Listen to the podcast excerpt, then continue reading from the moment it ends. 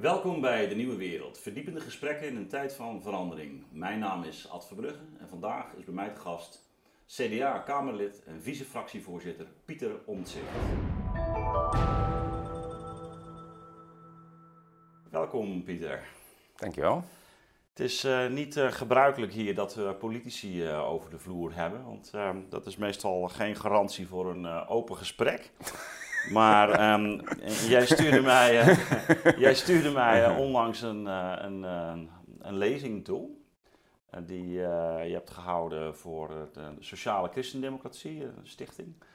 En nou ja, daar was ik wel dermate door getroffen dat we vonden dat we maar eens af moesten wijken van die regel. Ten meer omdat eigenlijk de, de kwestie die jij daar aansnijdt, naar aanleiding van de welbekende, beruchte toeslagenaffaire, een kwestie is uh, die eigenlijk hier ook op de nieuwe wereld al uh, regelmatig voorbij is gekomen. ik heb deze periode, of deze tijd waarin we momenteel leven, wel eens beschreven als het eigenlijk op de proef, het op de proef worden gesteld van constituties een soort constitutionele crisis waar we in verkeren.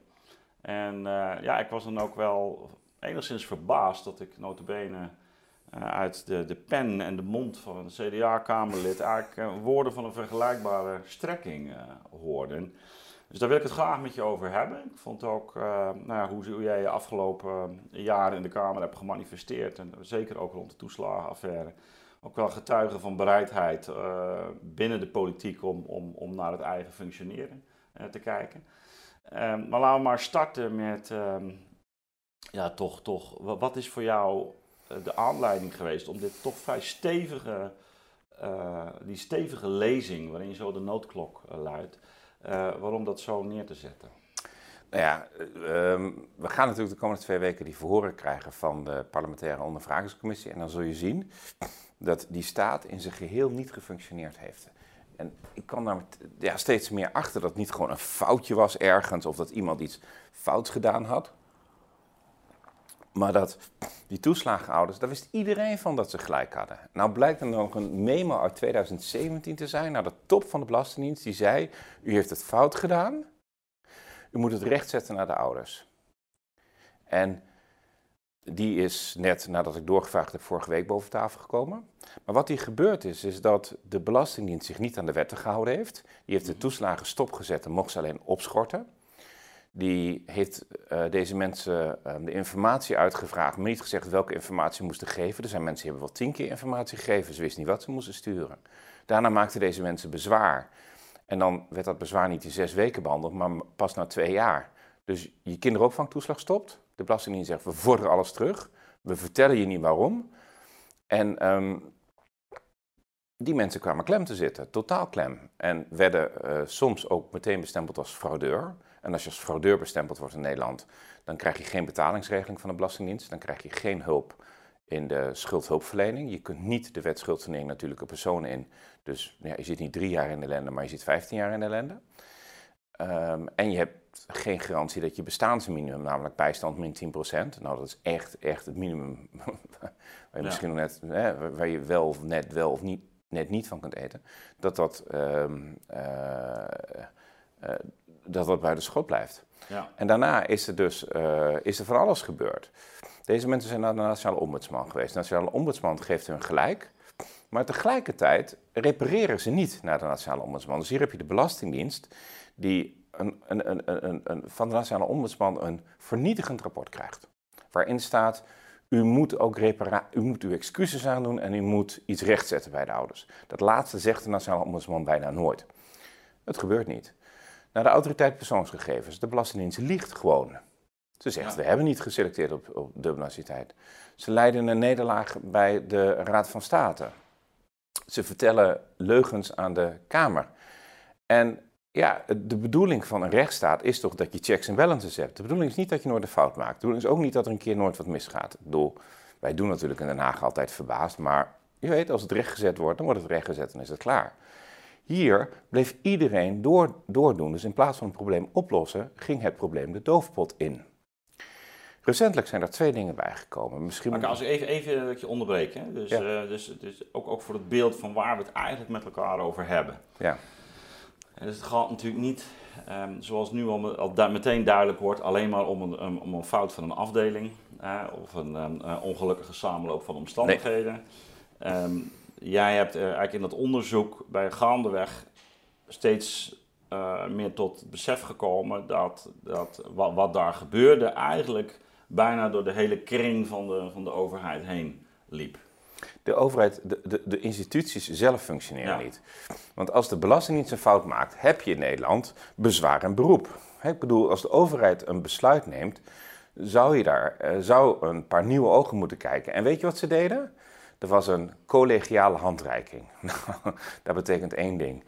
Ik heb iets behandeld, jij doet het bezwaar, ik geef het jou. Dus alle checks en balances die in de overheid hebt zitten om ervoor te zorgen dat mensen hun recht kunnen halen, die werden uitgeschakeld. Ja. En dat is het erge. Het erge en, eh, in een, in- dus intern werden ze uitgeschakeld. Dus intern werden die ouders het bos ingestuurd. Ehm, eh, maar ook belastingdienstambtenaren die het recht wilden zetten, werden ook het bos ingestuurd. Klokkenluiders worden gewoon ontslagen. Hè? Dus ik bedoel, ehm, er is een cultuur ontstaan binnen een stukje van de Belastingdienst. Dat je, eh, eh, waarbij deze fraudejacht ontspoorde. Ja. En ehm, in een normale rechtsstaat heb je dan de checks en balances van de rechter, de nationale ombudsman, de autoriteit persoonsgegevens, de Tweede Kamer. Ik zou zo misschien nog uitleggen waarom wij als Tweede Kamer die informatie niet boven tafel konden krijgen. En die, die checks en balances hebben in Nederland ook niet gefunctioneerd. En daarom ben ik twee slagen dieper gegaan in mijn kritiek. Niet een kritiek op de Belastingdienst, maar een kritiek op een falende rechtsstaat. Ja. Zo'n autoriteit persoonsgegevens bijvoorbeeld. Daar wordt tegen gelogen. Autoriteit persoonsgegevens heeft trouwens behoorlijk veel macht in vergelijking met andere toezichthouders. Kan boetes opleggen, kan ook eh, personen straffen.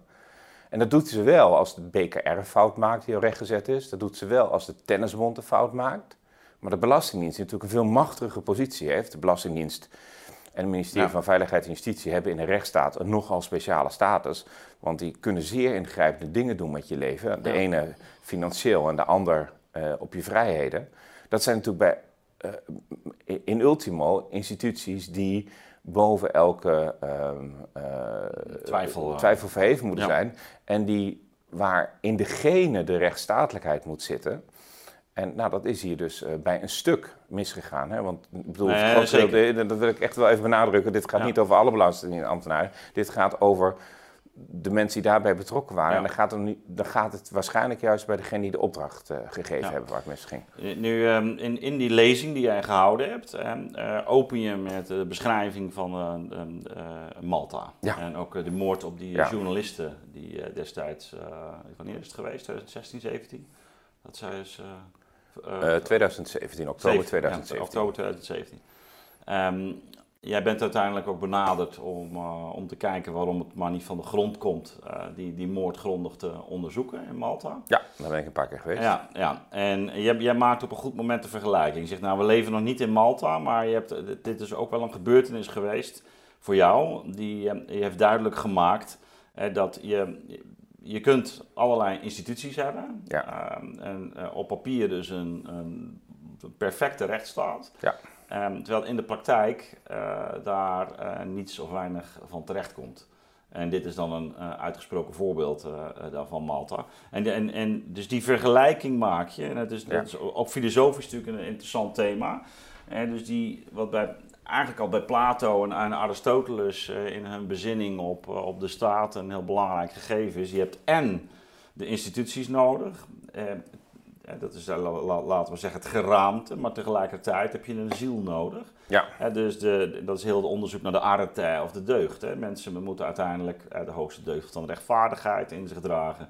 Willen die instituties blijven functioneren? Nou, dat is ook eigenlijk ook maar altijd mijn vertrekpunt geweest. Je kunt mooie systemen bouwen, overal, ook op universiteiten. Maar als de, als de ziel niet op orde is hè, van de mensen die daar werkt, dan, dan gaat het mis. Nou, het lijkt, ook wanneer ik jou volg, fascinerend om te, te zien dat het eigenlijk daar dus vooral ook mis lijkt te gaan. Er is een, je, je refereert zelf aan cultuur. Hè, dus er is een mentaliteit ontstaan binnen ehm, een deel van die instituties, niet bij iedereen, maar wel ook, ook maar waar ook leidinggevenden bij betrokken zijn. Waar je, er is opdracht voor gegeven. Ja, was, opdracht was, voor was het, dat, dat Ja. is het erge. Er is, eh, ik heb het schijninstituties genoemd in Malta. Dan heb ja, je dus, absoluut, exact. dan heb je dus een perfecte, perfecte grondwet. Weet je, het voldoet aan alle internationale eisen. Ja. Nou jongen, je komt bij die toezichthouders binnen. Ja, je ligt in een deuk. Je zit eh, voor de permanente commissie voor de bestrijding van corruptie bij politici. En die, die bestaat al 25 jaar en die hebben nog nooit een corrupte politicus gevonden. Nou, dat is knap op Malta, kan ik je verzekeren. Dat weet Ja. elke Maltese. Nou, dit functioneert Ja. niet. Nou, daar, daar, daar lig je dan wel dubbel over. Je komt bij de toezichthouder, die toezicht moet houden op de financiële sector. En je zegt van, wat heeft u nu gedaan met, met, eh, met de Panama Papers? En dan zeggen ze, moesten wij daar wat mee doen? Nou, ik zeg, ja joh, jullie hele administratie staat in de Panama Papers hier in Malta. Hè? Dat, Ja. eh, Daphne Caruana Galizia had dat ook wel goed ontdekt. Ja, we hebben, er- nou, daar was geen opdracht voor. Je komt dan bij de FIU en die heeft wel alle rapporten. Dus die heeft alle rapporten met signalen over financiële malversaties op het hoogste niveau.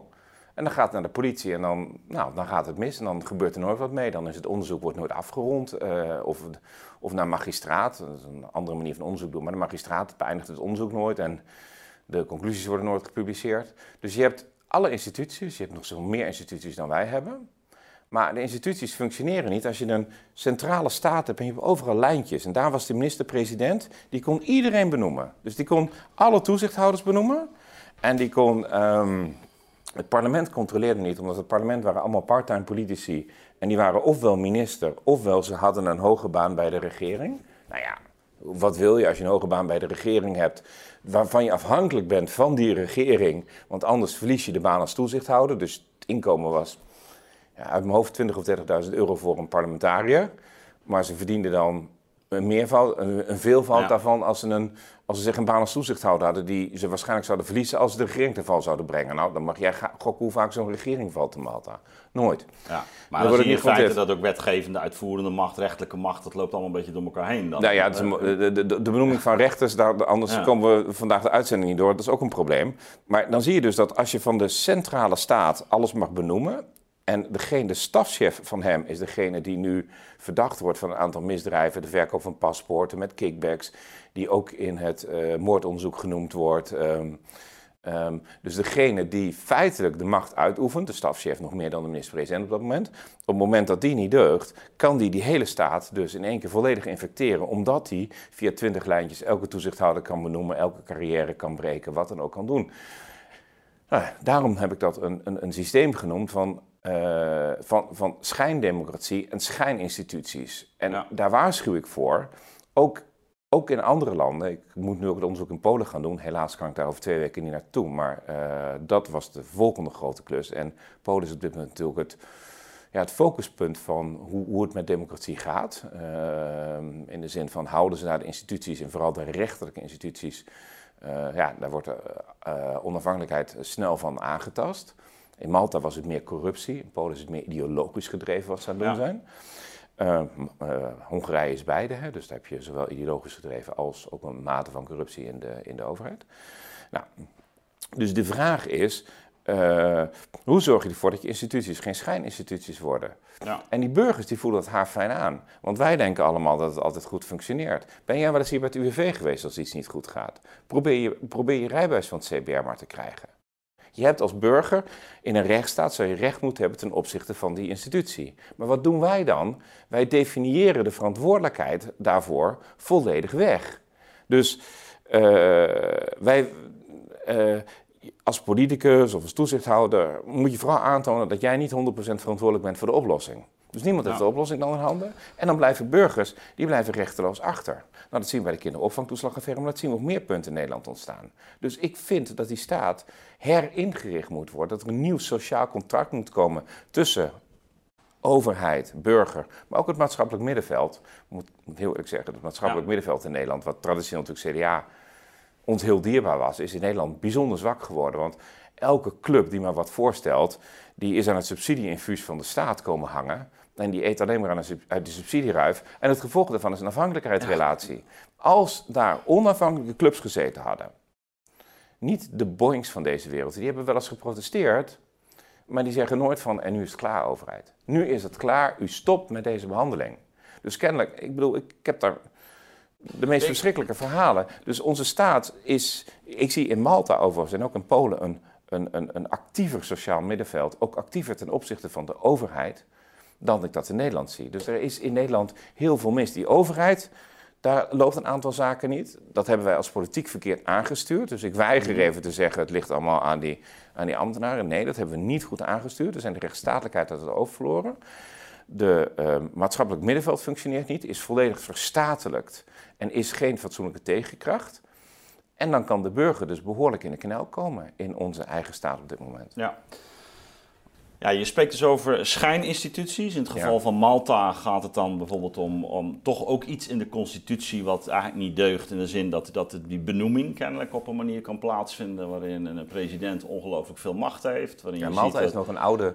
Malta was natuurlijk gewoon een oude kolonie. Ja, ja, de grondwet, dus, die grondwet daar is niet helemaal veranderd. maar dat is een ander verhaal. precies, laten we het niet over Malta hebben. Ehm, hè, maar vervolgens uh, nou, je wijst je op een paar andere Europese landen, maar je wijst heel uitdrukkelijk op Nederland. En je hebt, bent daar zelf um, ja, diep doorheen gegaan de afgelopen eh, jaren. Hè, met, in de manier waarop je uh, ook uh, die toeslagenaffaire tot, tot, nou ja, ik mag wel zeggen, het, het uiterste en ook het laatste document volgens mij boven tafel heb proberen te, te, krijgen. Ik heb niet de illusie dat ik alles boven tafel heb. Nee, nee, maar daar lach je nu om. Maar het is centraal in ons probleem. Want het enige probleem dat ja, niet... Oké, okay, we laat me, even, laat me even leggen. Dus, maar wat je in ieder geval nu opmerkt, we hebben, we hebben eigenlijk schijninstituties. Dus, uh, uh, althans, dat is een risico. Dat is een risico wat wij nu ook zien, dat bepaalde instituties eigenlijk niet datgene waartoe zij op aarde uh, zijn, goed meer uitoefenen. En de vraag is natuurlijk, hoe komt dat? dat is de, daar gaan we dieper door, op in wat mij betreft. Dus, dus wat is er nou eigenlijk gebeurd? Wat is er aan de hand? Hè, dat je ook als burger afvraagt, en dat had ik natuurlijk eh, als buitenstaander, kijkend naar de televisie, wanneer ik naar die toeslagenaffaire keek. En dan ehm, zie ik op een goed moment hoe, hoe ouders daar in, in, in reactie op ehm, eh, het, het, verzoek dat zij dus informatie over hun dossier kregen, dat ze zo'n pakket krijgen toegestuurd. En dan zie ik dat bladzijde na bladzijde zwart is uh, gekalkt. Hè? Even los van um, wat daar nou precies aan de hand is. Je hebt altijd het gevoel van, ja, maar dit, dit wordt surrealistisch. Hè? Dus je, je, je krijgt hier een soort zo'n dik dossier toegestuurd. Zwarte... Waarom valt nou binnen zo'n um, ministerie en de, de, degene die hier uh, leiding geven aan uh, niet het kwartje dat je zegt van ja, maar wacht even, er is al publiciteit voor. Als we dit gaan toesturen, bedoel, nog even los van of het, of het dus juist is of niet. Je weet toch dat je daar in de beeldvorming al helemaal niet meer wegkomt. Dus wat is er aan de hand met het opereren? Dat, dat er kennelijk weinig bewustzijn is over uh, ja, waar, waarmee je op dat moment... Het is zelfs niet effectief om het zo te doen. Nee. Dus, maar dus- dat is, dat is het politiek dus wat, opjagen. wat is dat voor, surrealistisch, voor surrealistisch beeld? Nou, op een gegeven moment zijn wij politiek gaan opjagen. Ja. Um, en wat er toen gebeurde is, men is een doofpot gaan creëren. Dus die memo uit 2017. Mm Eindelijk was er een jurist die zei... Jongens, kappen. Kappen, kappen, kappen. En die wordt dinsdag gehoord. En die, die jurist... Dat was een jurist binnen de Belastingdienst. Ja. ja, en die moest een officieel advies schrijven. Nou, en toen moet iedereen echt met grote ogen aan die tafel gezeten hebben van oké. En, ehm, en toen is men in plaats van is gaan oplossen, is men het verder gaan verbergen. Want men wist dat men een aantal keren door rood gereden was. Dus rond 2017, toen dat geschreven werd en toen dus ook de uitspraak van de Nationale Ombudsman lag, de eerste vernietigende uitspraak van de Raad van State. Toen heeft men totaal de verkeerde afslag genomen. In plaats van dat men naar boven gegaan was en gezegd heeft: wij willen dit oplossen, staatssecretaris, help ons. Heeft men een aantal andere dingen gedaan. Men heeft die memo op een vergadering besproken en men is een parallele administratie gaan bijhouden van besluitenlijsten van, de, van het managementteam in de Belastingdienst. Dus een stuk een, een, aantal stukken die wel openbaar waren, een aantal stukken die voor iedereen geheim gehouden zijn. Mhm. Dus ja, let even op, een belastingdienst met een parallele informatiestructuur. Ja. Dat wil je echt niet. Dus, dus de, de bewustzijn was van, nou, er is echt iets fout gegaan. Ja, maar even, ik ga nog even En verder. nu- dus nu dus we- men ging ja. een parallele informatiestructuur inrichten. Mhm. Die memo die werd besproken en er werd niks mee gedaan. En vanaf dat moment ben je een doodlopende weg ingereden... waarbij je die auto niet meer in de achteruit krijgt. En toen is er dus zwaar politiek druk voor nodig. En drie jaar kamervragen van ons en klokkenluiders en mensen die wanhopig waren.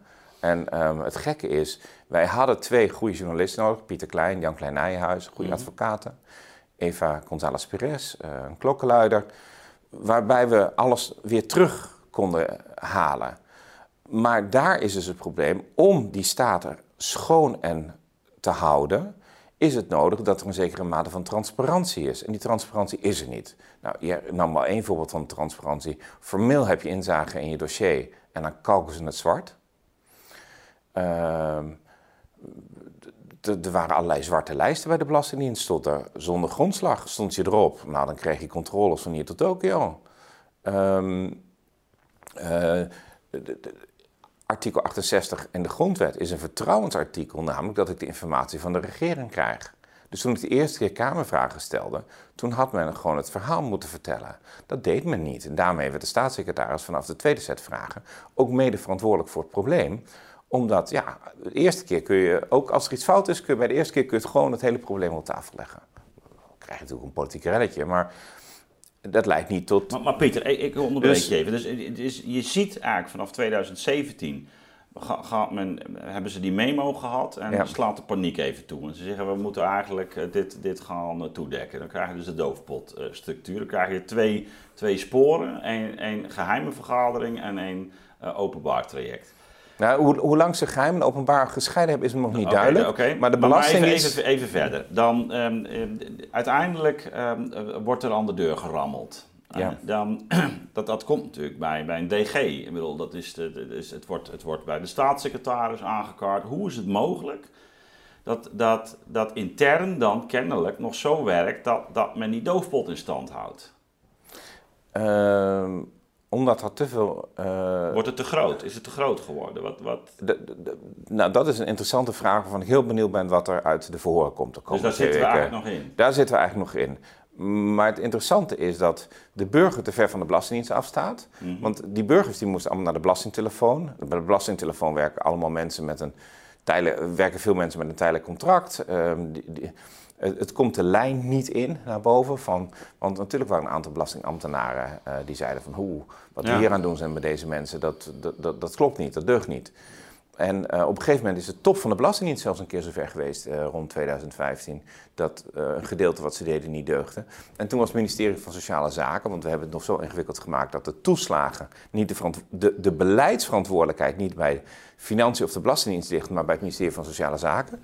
Dus toen ze bij de Belastingdienst eindelijk door hadden wat ze deden, dat, dat voor een gedeelte teruggedraaid moest worden. Dit ging trouwens over disproportioneel terugvorderen, een ander dossier. Een dossier Ja. wat daarin vastgeknoopt is. Toen was het een ander ministerie dat het tegenhield. Maar doordat op een gegeven moment. Dus iedereen, niemand durfde echt te zeggen: en nu is het klaar. En die burgers die het betrof stonden te ver af. Er waren geen filmpjes zoals we gezien hebben, hoe pijnlijk het was. Te ver af om een impact te hebben op die organisatie zelf. Die was dus kennelijk zo gesloten. Maar, ja, precies. Dus die sluit zich af. Ja, Waardoor, je ehm, het zo, wat eh, ja, Hannah Arendt de banaliteit van het kwaad noemt. Ja. Eigenlijk gewoon een ambtelijke.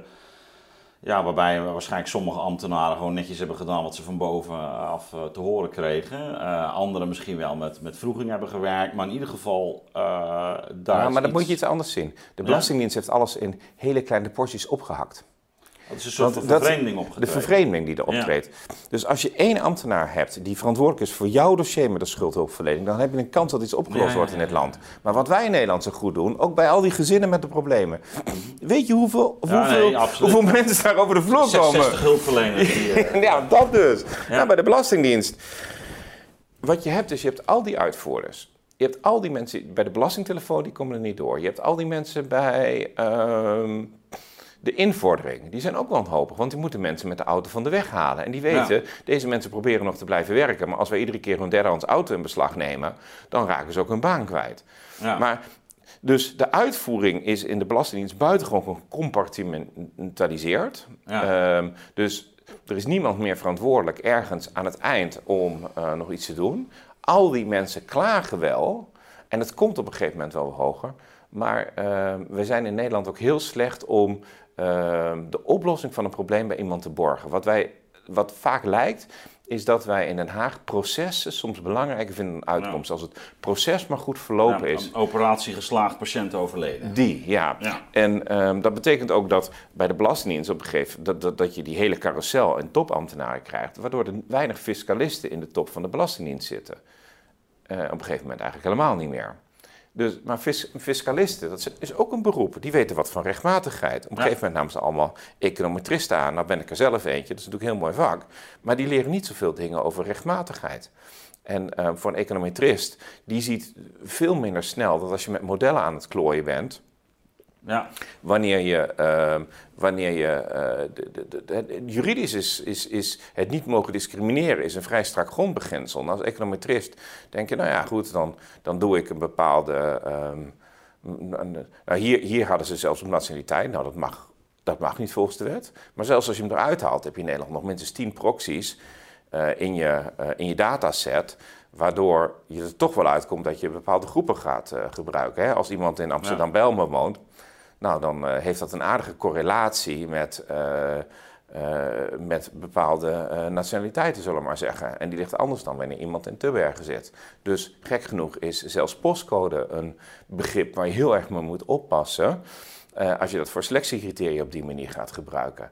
En we deden al dat soort modellen in plaats van een ouderwetse ambtenaar die een goede neus had van waar nou eh, gefraudeerd wordt en waar er fouten gemaakt Nou ja, worden. dus je zegt eigenlijk ook van dus de, de, de manier waarop, we georganiseerd, waarop de Belastingdienst georganiseerd werd, maar dat zie je natuurlijk elders ook, is van die aard eh, dat je dus eh, eigenlijk complexe eh, processen optuigt die, eh, waarin ambtenaren eigenlijk één klein stukje voor hun rekening eh, nemen, maar niet meer echt een soort eigenaar zijn van weten van, oh, nou ja, dit is aan de hand met die, die persoon. Dus je, je, je zit eigenlijk op één... dat, dat, zit, dat zit aan de achterkant. Aan de voorkant wordt dus het eerste gedaan. Mhm. En aan de achterkant hebben we het gecompartimentiseerd. Ja, En ehm, eh, de Belastingdienst had op een gegeven moment ook nog zelfsturende teams ingevoerd. Dus eh, op een gegeven moment is de Belastingdienst eh, ja. rond 2004, 2005 heeft een soort operatie gehad van eh ontbureaucratisering, zelfsturende teams.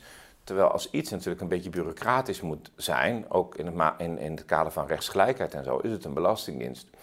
Nou, en Ja, en met zelfsturende teams heb je ook weer dat je, dat je bijvoorbeeld op, op resultaten gaat sturen. Van eh, ben je succesvol als team? nou, de wet is op resultaten gestuurd van hoeveel Ja. wordt er teruggevorderd. Hoeveel wordt er En teruggevorderd? dat is Ja. natuurlijk eh, op zich goed op het moment dat je weet dat al die terugvorderingen rechtmatige terugvorderingen zijn. Maar de Ja. rechtmatigheid verschijnt met een bepaalde procesindicatoren, lijkt wat naar de achtergrond verschoven te zijn. Maar nogmaals, ik ben heel benieuwd wat men daar gaat Maar dat is vinden. bijna een parallel met, eh, bij, zoals bij de banken, zoveel mogelijk hypotheken verkopen en niet meer kijken of degene aan, aan wie het verkoopt eh, eigenlijk wel op, op langere termijn in staat is om die, die lasten te dragen. Dat er niet te veel Ja, maar, wacht even op, er zit ook nog een andere kant aan het verhaal. Hè? Ons belastingstelsel hebben we vanuit de politiek zodanig ingewikkeld gemaakt in toeslagen. Dat jij niet weet, dus wanneer je 100 euro extra verdient, hoeveel je ervan overhoudt. Dat is voor bepaalde mensen in Nederland is het Nou. maar 20 euro. Eh, voor andere mensen houden er 60 eh, euro van over. Mhm. En dat zijn allemaal middeninkomens. hè. Ik heb het niet over de top. Maar- Want daar kun je het goed berekenen. Als je meer dan 105.000 euro verdient, dan weet je één ding zeker, is het marginale tarief 49,5%. Voor alle anderen is het veel, veel ingewikkelder. Dus we hebben een belastingstelsel dat bijna niemand meer doorgrondt. Wat gebaseerd is op econometrische modellen. Ja, Omdat het enige metrum wat wij in Den Haag op dit moment hebben, heet koopkrachtplaatjes. ja. En koopkrachtplaatjes gaat niet over rechtvaardigheid, betaal je rechtvaardige belasting, maar gaat over politieke beeldvorming. Maar voor een burger maakt het wat uit of hij een subsidie krijgt die hij mag houden, of een toeslag die een voorschot is. Bijna niemand realiseert zich, of realiseert zich onvoldoende, dat het een voorschot is. En een voorschot moet je misschien terugbetalen, omdat je een ander inkomen hebt, omdat er een fout gemaakt is. En dat is killing. Het is killing hoe wij het ingericht hebben. Het moet eenvoudiger. Die burger moet zekerheden kunnen ontlenen aan wat hij krijgt. Ja, en dat gebeurt op, de, op dit Ja. moment te weinig. Maar hij zegt ook beeldvorming, dus dat, dat betekent ook dat bijvoorbeeld zo'n affaire natuurlijk, eh, eh, als je het over doofpot hebt, eh, bij uitstek natuurlijk ook eh, ontstaat wanneer beeldvorming voorop komt te staan. Want dan wil je zeggen, we moeten, nou, moeten vooral zorgen dat dit niet naar buiten komt. En als het naar buiten komt, moeten we misschien zo zien te spinnen dat de beeldvorming niet al te ongunstig uitvalt. Dus, dus, dus het criterium van beeldvorming werkt ook door in, in de hele manier waarop er met zo'n affaire wordt omgegaan. Ja, de, sowieso hebben de meeste eh, ministeries meer um, ambtenaren die over de communicatie gaan dan ambtenaren die over de WOP gaan. Dus. Ja. Nou ja, nou, nee, wacht even. Communicatie is niet alleen beeldvorming. Nee, natuurlijk. Nee, even voor de helderheid. Zeker voor een belastingdienst zul je mij niet horen dat er geen communicatieambtenaren moeten zijn. Misschien moeten er wel meer zijn. Want helder communiceren van een belastingdienst, hè? leuker kunnen we het niet maken, wel gemakkelijker. Um, hoe zorg ik dat iedereen weet dat hij tijdig uh, bepaald formulier moet invullen? Hoe zorg ik dat er. Nee, dus, dus ik, voor de helderheid. er wordt, er wordt in Den Haag vaak gezegd: iedereen die communicatie doet is aan het spinnen. Dat is niet zo. Nee. Nee, maar zo uh, helder. Je moet sowieso, wanneer je je burger goed op de hoogte wil, wil stellen van ontwikkelingen, dan heb je een uh, goede, communicatie. goede communicatie nodig. Dus, dat is evident. Ja, ja het is evident dat je hem nodig hebt. Maar, uh, maar we hebben het hier over iets anders, natuurlijk. Ja, ook wanneer jij zegt van, uh, dat die beeldvorming dus kennelijk heel belangrijk is. Die beeldvorming is heel. Nou, ja, daar heb ik me eigenlijk niet zo in verdiept. Uh, ik zie dat die beeldvorming belangrijk is, mm -hmm. maar ik verdiep me meer in de inhoudelijke kant van het probleem. Waarom gaat het mis? En waarom gaat het mis? Is dat we ten eerste ons belastingstelsel zodanig ingewikkeld maken dat uh, mensen niet weten wat ze overhouden. Dus voor burger is het heel onvoorspelbaar wat er met zijn inkomen gebeurt. We hebben zelfs mensen die zeggen: laat mij maar in de bijstand, want ik weet niet wat ik overhoud als ik ga werken. Uh, dat is punt 1. Uh, tweede punt is dus dat uh, een aantal van onze sociale zekerheidsinstellingen is zo ingewikkeld dat je een toeslag een toeslag is die uh, een voorlopige teruggave is, ja. maar die je niet definitief kunt maken. En wij begrijpen als politici dus niet waarom de AOW en de kinderbijslag zo populair zijn. Die zijn zo populair omdat iedereen het begrijpt. En iedereen begrijpt ook waarom jij hem krijgt. En iedereen begrijpt ook wanneer zijn buurman hem krijgt en wanneer hij aan het frauderen is. Ja. Nou, probeer dat met je toeslagenstelsels uit te zoeken. Je hebt werkelijk geen idee. Je weet zelfs niet wanneer je hem zelf krijgt. Maar dat zit niet in ons metrum waarmee wij meten. Dus omdat wij in Den Haag dus niet kijken van wat is nou rechtvaardig om belasting te heffen, dus heeft, om je gewoon één voorbeeld te geven, Ad. Als jij een alleenstaande ouder in dit land bent en die werkt en die heeft iets meer dan minimumloon, die houdt en hij woont in een, een, een huurhuis van, 60, uh, van 600 euro per maand. En je hebt aan de andere kant een tweede huishouden dat bestaat uit een alleenverdiener. En die alleenverdiener die heeft een inkomen modaal, dat richt 5.000, 36.000 euro. Die moet daarvan voeden zichzelf, zijn partner en twee kinderen dan houden die aan het eind van de maand precies hetzelfde over. Ja. Dus deze die verdient iets meer dan 20, deze verdient rond de 35. En net onder de streep, nadat ze de huur, huurtoeslag, kinderen ja, en, en ja. houden hetzelfde over. Waarom? Omdat we elk jaar alleen kijken naar het percentageverschil. En dus niet kijken van, is dit een eerlijk iets? Dus hier heb je dus, als deze mensen naast elkaar werken, dus dan werkt deze alleenstaande ouder, die werkt dus 2,5 of 3 dagen uh, als juffrouw op de, op de basisschool. En deze werkt vijf dagen. Deze werkt dus twee keer, bijna twee keer zoveel. Mm -hmm. ja? En houdt net zoveel over en moet meer monden voeden. In, in, in, je hele, eh, in je hele idee van sociale rechtvaardigheid en van draagkracht is helemaal verdwenen, omdat we alleen naar koopkrachtplaatjes aan het kijken zijn. En alleen dan naar koopkrachtplaatjes van jaar op jaar. Wie gaat er jaar op jaar naar, meer op vooruit? Maar niemand stelt zich in Nederland wordt de vraag: is dit redelijk? Is dit billig? Vinden wij terecht dat die zoveel overhoudt en die zoveel overhoudt van dit primaire inkomen? Ja, dat is de kernvraag van een, zoeken. Dat is de kernvraag van een van onrechtvaardigheid wat je natuurlijk krijgt bij mensen die. Nou, de, in, in die alleenverdieners, ja. daar zit het. En ja. zeker als die partner niet kan werken. Want vroeger was er een soort prikkel van iedereen moet tweeverdiener zijn. Nou, op dit moment is de sociale norm is tweeverdiener in bijna heel Nederland. Ja. Dus in die groep 1 alleenverdieners zitten heel veel mensen die een partner hebben die ziek is, die langdurig onvrijwillig werkloosheid, die een bepaalde arbeidshandicap heeft, maar bijvoorbeeld zelfstandig was en geen verzekering had. Dus dat, dat, dat hangt niet aan elkaar van mensen die zeggen: Oh, ik vind het fijn dat mijn partner thuis zit. Want daar hebben we wat minder um, uh, medelijden mee. Want ja, die partner die kan op zich natuurlijk ook wel werken. Um, maar de sociale. Dus, dus, dus omdat wij in Den Haag niet meer het het, het, het stelsel begrijpen wat onder onze belastingen zit, omdat een omdat het sociale zekerheidsstelsel, vooral de arbeidsongeschiktheidswetten, zodanig ingewikkeld zijn dat ik je op een briefje geef dat een aantal collega's ze niet meer begrijpen in de Kamer. En dan moet je wel weten, in Nederland wordt iedereen geacht de wet te kennen. Dat geldt natuurlijk voor Kamerleden misschien wel iets meer die de wetten maken dan voor de gemiddelde burger. Krijg je dus niet de sturing of of die wet klopt, maar krijg je de sturing op, op de koopkrachtplaatjes. Ja. En als je dan ook nog daarbovenop telt dat we te weinig, ehm, ehm, hoe, hoe heet dat, te weinig denktanks in Nederland hebben, ofwel bij politieke partijen. Noem een voorbeeld. De SP heeft natuurlijk een voorstel van die wil de hele zorg nationaliseren. Nou, daar kun je voor zijn. die politieke discussie wil ik hier niet. Maar er ligt nergens een rapport in Den Haag, naar mijn weten, van 200 of 300 pagina's. Als ik het hele zorgstelsel, waar tientallen miljarden omgaat. Ja. Nou, dan heb je natuurlijk een risico van onteigening. Want als ik tegen de zorgverzekeraar zeg: morgen bent u geen zorgverzekeraar meer, wat doe ik er dan mee? Nou, dan komt er een claim uh, richting de staat. Dat kan nog steeds politiek wenselijk zijn, daar begin ik niet over. Hè. Dus maar dan, dan, dan moet je een juridische analyse hebben. Wie is waarvoor verantwoordelijk? Hoe leg ik dat in wetten vast? En daar een proeven van gemaakt hebben. Die liggen er niet in Den Haag. Dus wat gebeurt er de komende tijd tijdens al die verkiezingsdoorrekeningen? we pakken allemaal de boeken van het Centraal Planbureau, econometristen. Nou, je weet wat ik van econometristen vind. Die zeggen: dit is goed, want in het economische model komt het er goed uit. En om dan in Plato's wereld te, te blijven, dan is de werkelijke wereld is de schaduwwereld geworden en de schaduwwereld is de werkelijke wereld geworden. Want we proberen dus in dit land niet de werkelijkheid te kijken wat hier gebeurt als politiek metrum. Het metrum is het model dat we van de werkelijkheid gemaakt hebben. Dat model is incorrect, want elk model is op zich incorrect.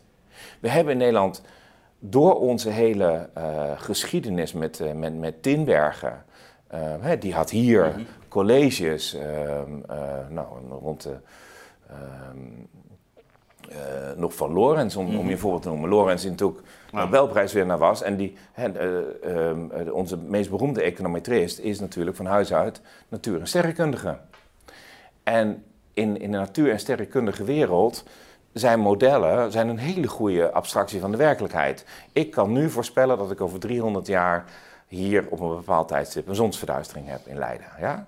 Nou, met een econometrisch model, jongen, die, die, die corona heeft alles omvergegooid. Dus wij hebben in Nederland het idee dat die modellen zo perfect zijn dat het niet uitmaakt of ik in de modellenwereld stuur of in de werkelijke wereld. In de werkelijkheid is die werkelijke wereld, die wijkt zodanig af van de modellenwereld, dat als je ineens stuurt op die modellenwereld, je de, uh, het oog verliest op wat er in de werkelijke wereld gebeurt. Ja, nou, ik vind hem heel herkenbaar. Hè. Dus uh, ik, ik heb dat bij, bij het onderwijs, je weet, ik ben voorzitter van Beter Onderwijs Nederland, heb maar al te vaak gezien. Hè. Dus dat, dat uh, nou ja, het, het, ideaal en het model dat men presenteert eigenlijk voorbij gaat aan wat er in, in werkelijkheid gaande is. En, en, en ook vooral de dynamiek die het model zelf weer op gaat roepen. Nou, je, dat, dat is ook nog een, een additioneel nou probleem. Nou want als je, als je kijk, daarom, daarom denk ik. Maar laten we even, even. Want anders dan. Uh, dus dus je, je, je schetst eerst dus die, die eigenlijk zo'n modellering. Um, zoals we die de, uh, nu bij de inkomensplaatjes zien. Hè? Dus waarbij je eigenlijk de, de, de concrete leefsituatie van mensen uit het oog verliest. Hè? Want daar komt het op, ja. daarmee heel de draagkracht. Um, maar het, het, dat is ook de dynamiek die je dan eh, vervolgens krijgt uh, rond de verkiezingen. Koopkrachtplaatjes gaan domineren. Dat is dan iets van die beeldvorming. Hè? Want zo kwamen we daarop. Dus, dus je ziet eigenlijk dat dat, dat dat de parameters worden die dan leidend zijn. Terwijl eigenlijk het concrete leven van mensen uit het oog wordt uh, uh, verloren. Wij, wij, zijn daar in Nederland nog eens heel goed in, hè, vanuit de bepaalde traditie van uh, Ja, maar het is, het is nog veel erger. Want traditioneel deden we dit dus alleen bij de economie. Ja, maar en hadden we een eenvoudig... Maar nu doet het bij alles. Ja. Dus ook uh, de hele klimaattransitie, ja. die sturen we in modellen. En, en, en, als waar het model niet klopt, de input van modellen... Als jij in Nederland het beleid wil beïnvloeden, is er één ding wat je moet zijn dan moet je het model begrijpen. Het model is vaak ook nog geheim in dit land. Ja. Als jij zorgt dat biomassa op een bepaalde manier in het model zit, dat omdat je bijvoorbeeld zegt, biomassa heeft op de lange termijn nul CO2-uitstoot, omdat die bomen weer teruggroeien. Dan komt het er geweldig uit. Dus de input van de parameter in dat model ja. is cruciaal om te weten hoe een bepaalde uh, techniek er dan weer uitkomt. Maar, maar even terug, dus, dus nu, nu heeft zich dus uh, op zo'n ministerie eigenlijk het drama voltrokken. hè, waarin mensen in hun concrete leven eigenlijk heel zwaar gedupeerd zijn. Ook met inderdaad terugvorderingen. Tien, mensen zijn soms hun, inderdaad hun huis. huis, baan, gezondheid. Huwelijken knappen, want vergeet niet, in zo'n huwelijk krijg je dan de discussie. maar wat heb jij verkeerd gedaan? En die, en, nou en, ja, sowieso, je komt in de ellende te zitten, dus dat is allemaal heel, heel helder.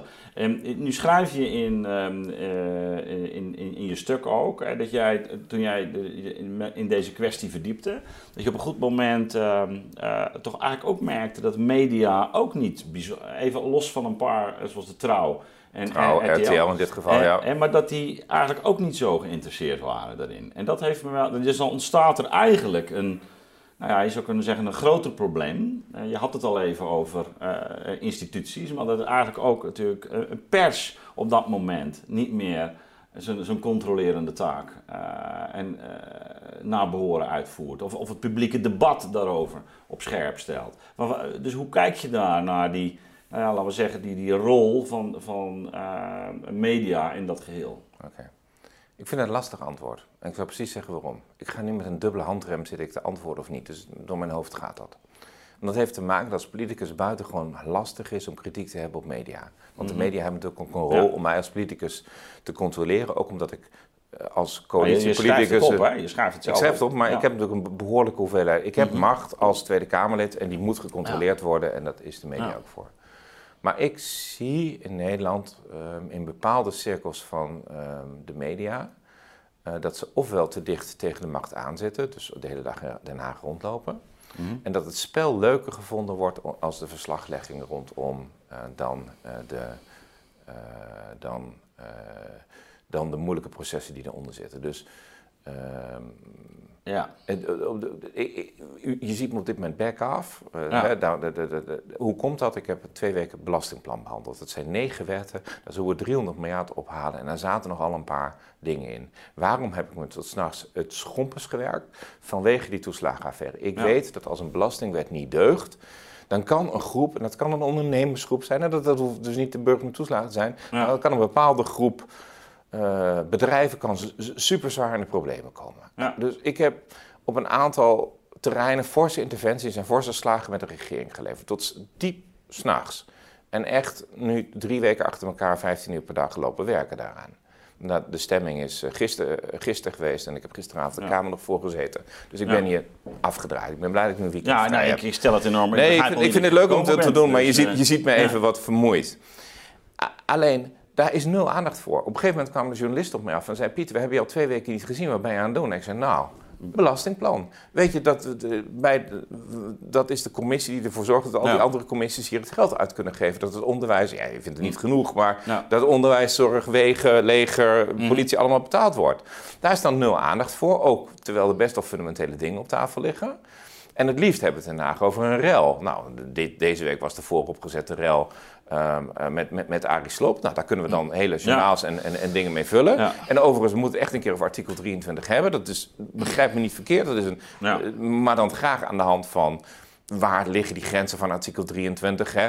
Waar, waar botsen de grondrechten? Want dat is de echte vraag die op tafel ligt. Mag ik, mag ik, mag ik bepaalde ongelijkheid die in artikel 1 zit, gaat die dan boven artikel 23? En, en hoe ver en hoe blijf ik binnen de grondwet en het EVRM? Dat zijn relevante vragen, die moeten gewoon op tafel komen. Maar liefst een rel natuurlijk. En dan heeft men het daar niet over. En ik meen dat het, het, het, het, dysfunctionele maatschappelijke middenveld, waar dus belangen, de enige echte werkende belangenorganisaties, die zitten vaak nog een beetje in de hoek waar het eigen belang samenloopt met het maatschappelijk belang. Dus de, de, club rondom eh, hoe zorgen we dat Lelystad nooit open gaat, het vliegveld, is zo'n club die uh, heeft een paar buitengewoon slimme mensen. Uh, maar, uh, en weet daar weerstand te genereren tegen, tegen, tegen het mhm. vliegveld. Daar kunnen we van alles van vinden, maar dat is een effectieve tegenmacht. Maar die effectieve tegenmacht die zijn er niet genoeg daar. En soms mis ik ze ook een heel klein beetje in de, in de onderzoeksjournalistiek. En er zijn allerlei uitzonderingen. Dus ik vind Follow the Money een heel mooi nieuw initiatief. Nieuwsuur doet echt zijn werk. Dus het is echt niet across the board en, en, en, en hoe dan ook. Maar de beschrijving, ik heb natuurlijk ook in, in, in Italië, in, in, in Engeland, in Denemarken gewoond, maar de beschrijving van wat er in het politieke proces gebeurt en waarom bepaalde besluiten genomen werden en het scherp ondervragen van politici erop, dat het niet allemaal een proces is, ja, die, die, die kan scherper. En dan helpt het ook om dit soort dingen boven tafel te krijgen. Want mag ik nog gewoon even, hè? als er in Nederland een burger tussen de wielen van de overheid komt, dat kan gebeuren en het kan ook nog zo zijn dat niemand het opmerkt. Maar ik vind dat wij onszelf als samenleving moeten afvragen. We weten dat het hier om enige tienduizenden zinnen gaat, waarin de velen in de schuldhulpverlening zaten. Ja. Dat er dus kennelijk geen aggregatieniveau is van iemand die aan de onderkant ziet, hier loopt iets mis. Dat de media dat mist. Dat politieke partijen deze groep missen. Toevallig kwam er, kwamen een paar mijn mailbox nou binnen. In, je, in je dus lezing zeg je zelfs dat, dat uh, een krant als de Volkskrant dan mee is gegaan in het frame, te gemakkelijke frame dat, dat uh, ja, laat ik zo zeggen, de Belastingdienst zelf uh, is Ik zie een aantal journalisten. je mag ook enige kritiek op mij hebben, dat, dat, helemaal geen probleem. Maar die dan vaak maar één kant bellen en dat verhaal dan opschrijven. Dit Volkskrant-artikel was buitengewoon kwalijk omdat je daar gewoon kon zien dat het hele verhaal ingestoken was. Het is nu nog kwalijker, omdat we wisten dat de Belastingdienst in 2017 die memo zelf had. Die gaven ze niet aan de Volkskrant. En ze zorgden wel dat dat bureau integraal de schuld kreeg, terwijl ze zelf intern al wisten dat het niet zo was. Dat vind ik kwalijk. Maar journalisten hebben zich daar ook voor laten gebruiken. Ja. Dus ik. Uh, goed, daar komen ze eigenlijk te dicht op de macht, zeg je. Nou, eh, ja, maar ehm, die spelletjes die zijn heel subtiel. Ik denk dat, uh, ja, dat bepaalde... Krijg je, als, krijg je als eerste bijvoorbeeld in het nieuws. Juist, de, de, de, dus- dat is vrij zichtbaar. Dat is wat ik iedere keer waarom ik mailig op vrijdagavond om, om, om, om 11 uur mijn, uh, mijn, um, um, mijn mail nog even openmaak. Want dan zie ik de Kamerbrieven die om 11 uur s'avonds binnenkomen. Die zijn ofwel bedoeld om iets te verbergen. Want als je op vrijdagavond 11 uur iets stuurt, dan kan het niet meer in de zaterdagkrant. Nou, zondag, zondag is voorbij en maandag hopen ze dat het irrelevant is. Of het is wat op de voorpagina van de zaterdagkrant staat, maar dat je graag wilde verbergen voor de rest van de wereld. En, en, en, en hier wordt dus inderdaad voor journalisten die. Kijk, journalistiek staat in Nederland ook onder grote druk. Je ziet echt de financiën. Ja. Um, wij hebben in Nederland onvoldoende opgelet in heel veel sectoren.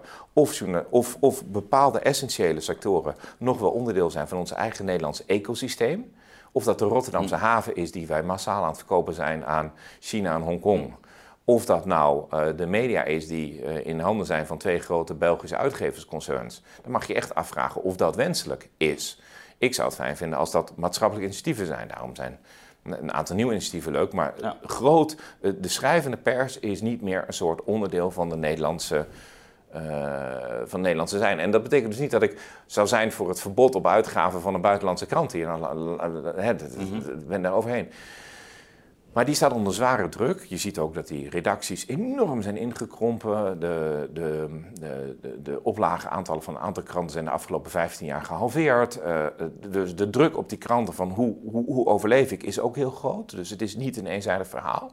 Maar dat betekent dat het moeilijker wordt. En dat betekent ook dat je in Nederland gewoon constant een, op dit moment een uh, en daar heb ik dus grote moeite mee. Het staat zelfs in het regeerakkoord, maar het was niet mijn favoriete zinnetje. Dat wij als overheid willen dat we onderzoeksjournalistiek gaan uh, financieren. Nou, als het al een probleem was bij het maatschappelijk middenveld dat dat gefinancierd wordt door de overheid, moet jij eens gaan bedenken wat voor een probleem zich voordoet als de overheid de onderzoeksjournalistiek gaat financieren. Ja. Dan moet je hopen. Ja. Ik heb me dus keihard ingezet met een aantal collega's om wel voor te zorgen dat op digitale kranten van het hoge naar het lage btw-tarief gaat. Want dat scheelt gewoon 12 procent. Ik moet zeggen, het wel.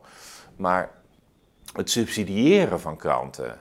En zeggen, eh, want je weet, met nee, subsidie dat geven, dat is een afhankelijkheidsrelatie die, die, die, die, die, die, die in een volwassen democratie gewoon onwenselijk is. Maar laten we ter afronding, hè, want um, zover zijn we alweer. En we moeten misschien nog uh, op een ander moment nog een keer een gesprek voeren, want we zijn volgens mij nog helemaal niet klaar. En je, je schetst nu toch het beeld van, van instituties die niet naar behoren werken. Je hebt, je, je hebt uitgelegd hoe dat voor een deel samenhangt met uh, werkwijze, modelleren. de rol die de, laten we zeggen, de kwantitatieve en econometrische me methode daarin speelt. En eigenlijk daardoor het zicht op de mensen om wie het gaat uh, vertroebeld raakt. in het functioneren ehm, departementen gesloten kunnen, kunnen raken. Ehm, dat, dat vervolgens intern dus, dus zaken in, in een doofpot terecht kunnen komen. Nou, dat het parlement voor een deel zelfs in, in zijn controlerende taak uh, onvoldoende uit de verf kan komen, omdat uh, dat de informatie die wordt verstrekt niet goed is. Jullie zijn nu bezig natuurlijk dit, uh, nou, de onderste steen boven te krijgen, om in ieder geval ook een cultuurverandering te bewerkstelligen. Het gaat niet alleen om een incident of zo, je wil eigenlijk een, naar een andere overheid afsluitend. Dus hoe. Um, ja, want ja, we kunnen nog wel even doorgaan. Maar ik, ik, zeg al, we moeten volgens mij op een ander moment nog maar eens het gesprek voortzetten. Maar wat is er in jouw ogen nodig? Dus gegeven die ervaringen die je nu hebt gehad. Uh, en, en, de beschrijving die we, die, we, die we net hebben gepresenteerd gekregen. Wat, wat dient er te gebeuren om uh, ja, een, andere, een ander soort uh, cultuur neer te zetten binnen de Nederlandse overheid? Een aantal dingen. Betere klokkenluidersbescherming. Dus dat betekent dat als een ambtenaar ziet dat er iets fout is, dat hij dan ook uh, het kan melden en, en, en, en, daarmee ook soms gewoon rampen kan voorkomen. Uh, klokkenluiders in Nederland, we hebben dat gezien, van, ja. uh, die worden vaak volledig gemarginaliseerd. Um, een andere structuur van politiek bedrijven. de politiek mm -hmm. gaat over incidenten. Maar we hebben bijvoorbeeld de artikelsgewijze wetsbehandeling afgeschaft. Dus we behandelen een hele wet en dan staat er op de wet, wet fraudebestrijding. En dan roept met z'n allen, hé, hey, geweldig, fraudebestrijding. Nee, het gaat erom, is de straf proportioneel? Nou, we hebben dat recentelijk gezien met die duizend euro boetes die je krijgt op het moment dat je iemand in dienst hebt die... Um, waarvan het niet helemaal duidelijk is of die legaal vanuit, het, uh, vanuit een Oost-Europees land mm -hmm. komt. En ook al heb je maar een half uur voor de ramen lappen, dat je dan duizend euro boetes kunt krijgen. Dus dat is ja. vrij... Dus, dus kloppen de artikelen voor artikelen. Dat is het hele saaie werk waar nooit iemand naar kijkt. Geen politicus naar kijken, politici te weinig naar kijken. Dat is de deugdelijkheid van wetgeving. Dat is de deugdelijkheid van wetgeving. Ja. Wij hebben in, in de Tweede Kamer de commissie Rijksuitgaven afgeschaft. Dat is de commissie die achteraf controleert of het geld goed uitgegeven is. Ja. Dus ik vind dat die commissie heropgericht moet worden. Uh, uh, we hebben uh, steeds meer 30 leden debatten, spoeddebatten. Nee, onze focus moet zijn op deugdelijk controleren en het deugdelijk maken van wetten. En voor de rest moet dat vraaguurtje vooral blijven bestaan. Maar dat is niet de kern van ja. de controle die we uitoefenen. Mm -hmm. Dan moeten we nog iets in die overheid veranderen. Die burger moet op een aantal manieren afdwingbaardere rechten krijgen. Mm -hmm. Wat mij betreft moet op elke beschikking straks ofwel een telefoonnummer van een ambtenaar, een naam en een telefoonnummer of een naam en e-mailadres. Dus dat hij een gezicht krijgt? Dat die een... Nou, niet alleen een gezicht, maar ook een verantwoordelijkheid. Dus het moet en een gezicht zijn, mm -hmm. maar het moet ook een verantwoordelijkheid zijn. Als u een probleem heeft, is dit in principe de persoon die het oplost. Ja. En dan kun je daarna nog één keer doorschakelen in de um, nou, bezwaar- ja. en beroepsprocedure. Ja. En voor de rest, um, um, als er onderzoek in Nederland gedaan wordt, als er iets mis is bij de overheid, dan wordt dat onderzoek door de regering gedaan naar haar eigen handelen. En um, daarom is vaak de taakomschrijving en degene die doen, is de manier om ervoor te zorgen dat er nooit iets uit die onderzoeken komt. Dus het parlement zal meer naar zich moeten toetrekken dat ze ofwel op de Amerikaanse manier een, een Congressional Budget Office heeft, ofwel een statuut maakt van dit is onafhankelijk onderzoek en minimaal zouden wij bijvoorbeeld uh, de rijksinspecties die er zijn, mm -hmm. zouden wij het recht moeten hebben om elke rijksinspecteur onder Ede gewoon te horen. Dus als er iets is, dan wordt er een onderzoek gedaan. Dat kan in een ziekenhuis zijn of in een school of wat dan ook. Dat wij die inspecteur kunnen horen onder Ede van wat is hier gebeurd. Um, die inspecties moeten ook wat losser komen te staan van het departement. Nou, en, en die onderzoekers ook. Denk eigenlijk... aan de WODC-affaire. Ja. Dus het moet allemaal iets meer uit elkaar getrokken worden. En het is taai, want het, het, het weven van, een, van instituties en het, het gezag opbouwen uh, kost tijd. Uh, en daar hoort soms ook uh, bij dat de wetgeving iets uitvoerbaarder is. Want stukken lopen ook mis omdat wij wetgeving bedenken die eigenlijk niet uitvoerbaar is, maar uit politieke wil dan toch, uh, toch waar we even wordt doorgeduwd. Ja. En misschien is daar ook nog wel iets meer ervaring in de Tweede Kamer voor nodig. Ik schrik toch echt wel als. Kijk, in de jaren 60, 70, 80, op de eerste zittingsdag van een nieuw parlement, was de gemiddelde uh, ervaring van een Kamerlid 7 tot 8 jaar. Nu is die 3 tot 4 jaar de afgelopen jaar, die is gehalveerd. En de wetgevingsprocessen zijn langer inge ingewikkelder geworden. Ja, en dat, dat net betekent... zoals jou, ik, ja. ik, ik, ben zelf, uh, ik kom zelf uit de universitaire wereld. Dat is ook een vak lesgeven. Dat duurt een paar jaar voordat je het goed kunt. Ja. Nou, een Tweede Kamerlid doen we bij alsof je dat ook vier jaar zou kunnen doen en dan iets anders zou kunnen doen. Alsof het een doorgangshuis is. Dat is het natuurlijk gewoon niet. Ja, maar dat is eigenlijk gewoon eigenlijk een, uh, is een, een versterking eigenlijk van, van de capaciteiten, ervaring en kennis binnen de Tweede Kamer, zodat ze ook haar controlerende taak beter kan uitvoeren. En maar ook, de, ook aan de wetgeving eigenlijk eerder kan zien wat er, wat er, wat er misgaat. Ja, ons parlement is relatief zwak in ondersteuning. de Tweede Kamer heeft denk ik ongeveer zes wetgevingsjuristen. Nou, wetgeving is het centrale wat we ja, doen. Ja, daarom, je bent de wetgevende macht. En dat, is wel erg weinig. en in de commissie Financiën zit op dit moment geen enkele fiscalist, om maar zo'n voorbeeld te noemen. En de, de, Tweede Kamer, ik zou hopen dat er ook na de verkiezingen mensen met enig gezag in zitten. Ik heb enorm gehad, veel gehad aan Saskia Norman dan El. Die mm. was hier in Leiden uh, directeur van de sociale dienst geweest voordat ze Kamerlid werd. Dus in de debat over sociale zaken had zij vaak opmerkingen die buitengewoon scherp waren, omdat zij dat stelsel van sociale zekerheid gewoon begreep. Dus een paar van dat soort mensen, een oud-officier van justitie, een collega Chris van Dam, um, een, uh, uh, een, een oud arts of misschien een topadvocaat ergens. Ja. Ik bedoel, dat hoeft er geen 150 te zijn, maar zou enorm helpen ook in en het maatschappelijk gezag wat een Tweede Kamer nodig heeft, want dat kan ook een erosie oneven zijn. En dat maatschappelijk gezag is ook gestoeld op een inhoudelijke discussie waarvan materiedeskundigen kunnen zeggen, oh, hier gaat iets mis. Uh, doen we er wat aan? Ja. En weet je, dit is een heel ingewikkeld iets. In ons programma, het zal je verbazen, staan nog twee andere dingen die aan de grondwet raken. Voor een, voor een CDA toch best wel wat om aan de grondwet te gaan zitten. Twee dingen. A, het kiesstelsel. Op dit moment word ik gekozen feitelijk door de partijtop. Nou, toevallig ik niet, omdat ik meedeed aan die lijsttrekkersverkiezing. Dus dan heb je een mhm. behoorlijk draagvlak. Maar het zijn de partijtoppen in vrij kleine kringen die selecteren wie de Kamerleden zijn. Dus er zit een pervers mechanisme achter dat je moet ervoor zorgen dat je partijtop vindt dat je goed hebt lopen functioneren. Het dreigen tegen de wet te stemmen hoort niet bij wat partijtoppen goed functioneren vinden, want de ministers zitten vaak dicht bij die partijtoppen. Dus dat betekent dat je als coalitiekamerlid het, het dwars liggen uh, nou niet bepaald beloond wordt, zullen we maar zeggen. Ja. Terwijl controle is veel te belangrijk om aan de oppositie over te laten. Goede controle begint intern bij een organisatie. Dat is waarom ik voor een districtenstelsel ben. Niet alleen omdat men dan regionaal wat meer geborgd is, grote districten, dus niet, niet, niet, mhm. niet one man, one vote zoals in Groot-Brittannië of, of, uh, hoe het, of bepaalde dingen hoe het nu in de VS gaat, maar zoals het in België, Denemarken of Ierland gaat. En in het CDA-programma staat op dit moment ook het uh, afschaffen van artikel 120, namelijk het verbod op grondwettelijke toetsing. Soms moet, we kunnen aan, elke, aan elk internationaal, we kunnen aan een aantal internationale verdragen toetsen in Nederland. De EVRM is mhm. misschien wel het belangrijkste. We kunnen aan alle wetten toetsen. En de enige wet waaraan we eigenlijk nooit toetsen is aan de grondwet. Dat hebben wij als wetgever, want dat moeten formeel wij als Kamerlid doen, dat hebben we een beetje laten lopen. Ja. Dus het, het, het vereist een aantal systemen ingrepen. Maar het vereist ook vooral karakter. Dat wat je net noemde, dat ja. arrête. Ehm, dat moet ook in je publieke uh, genen zitten.